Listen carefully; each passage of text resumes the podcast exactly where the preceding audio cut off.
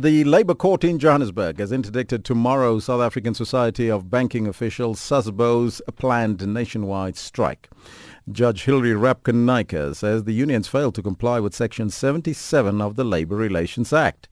She says that COSATU and its affiliate SASBO should not entice workers to participate in the strike as it is deemed unlawful. The matter comes after Business Unity South Africa BUSA applied for an urgent interdict to stop the protest action by COSATU and SASBO. Uh, BUSA argued that the period between the notice to the National Economic Development Labour Council and the protest action did not satisfy the requirements of a protected strike. This is how Judge Rabkin-Naicker hand handed down the judgment. One, the matter is treated as urgent.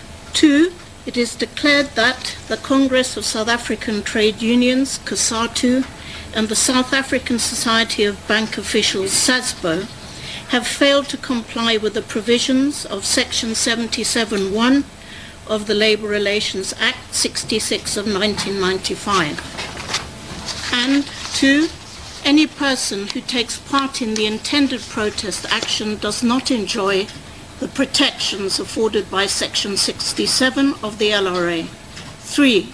COSATU and SASBO are hereby interdicted and restrained from proceeding with, encouraging or enticing employees to engage in the intended protest action or any conduct in contemplation or in that, furtherance thereof there, unless and until such for- time as they have complied with the Section 77 of the LRA.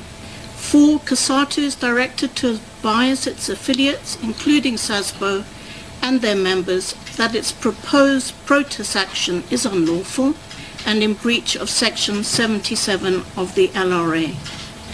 And finally, I make no order as to costs. Meanwhile, SASBO's Deputy General Secretary Ben Venter says that they are very disappointed at the ruling and they will review the full judgment and consider their legal options going forward. We are very disappointed. We, we thought that it's going to be in our favor. Um, so we've made all the arrangements for tomorrow. But we're going to honor the, the court's decision. In the end, uh, the court has spoken. We haven't yet seen the full judgment. Uh, normally with an interdict, we just get an abbreviation and the full judgment follow a day or two later. So once, once we have sight of the full judgment, we will then make a decision as to the way forward. The arguments from BUSA's side were that the certificate is no longer valid. The certificate that was issued in 2017, they believe that uh, the certificate should prescribe after a certain period.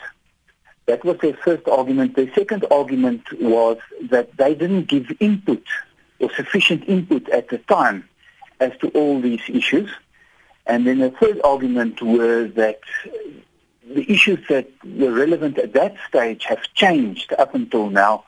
So therefore the certificate doesn't represent the original issues in, in question. Hmm. That was basically the, the main arguments from, from Busa's side. Hmm. We're definitely going to look at the full version of, of the, the judgment and study that because there are not many case law in South Africa with regard to a protest. Uh, we call it the Section 77 of the Act. There's, there's not many case laws and, and uh, precedents that's been set. So what we'll do is we'll study the, the verdict and then take it from there. What we've seen in the banking sector is the introduction of technology. And instead of retraining and reskilling the staff, uh, most of the banks have opted to restructure, and as a result of that, many members have lost their jobs of no fault of their own. Uh, we believe it's unfair. We believe the banks should have rather preempted the implementation of technology, and they should have reskilled the staff.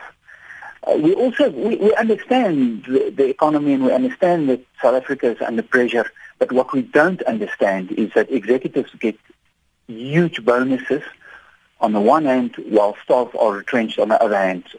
I think from a moral perspective, that's not right. And uh, that is mainly our concern with what's currently happening in, in the banking sector. And that was the South African Banking Society of Banking Officials, SASBO's Deputy Secretary General Ben Venter.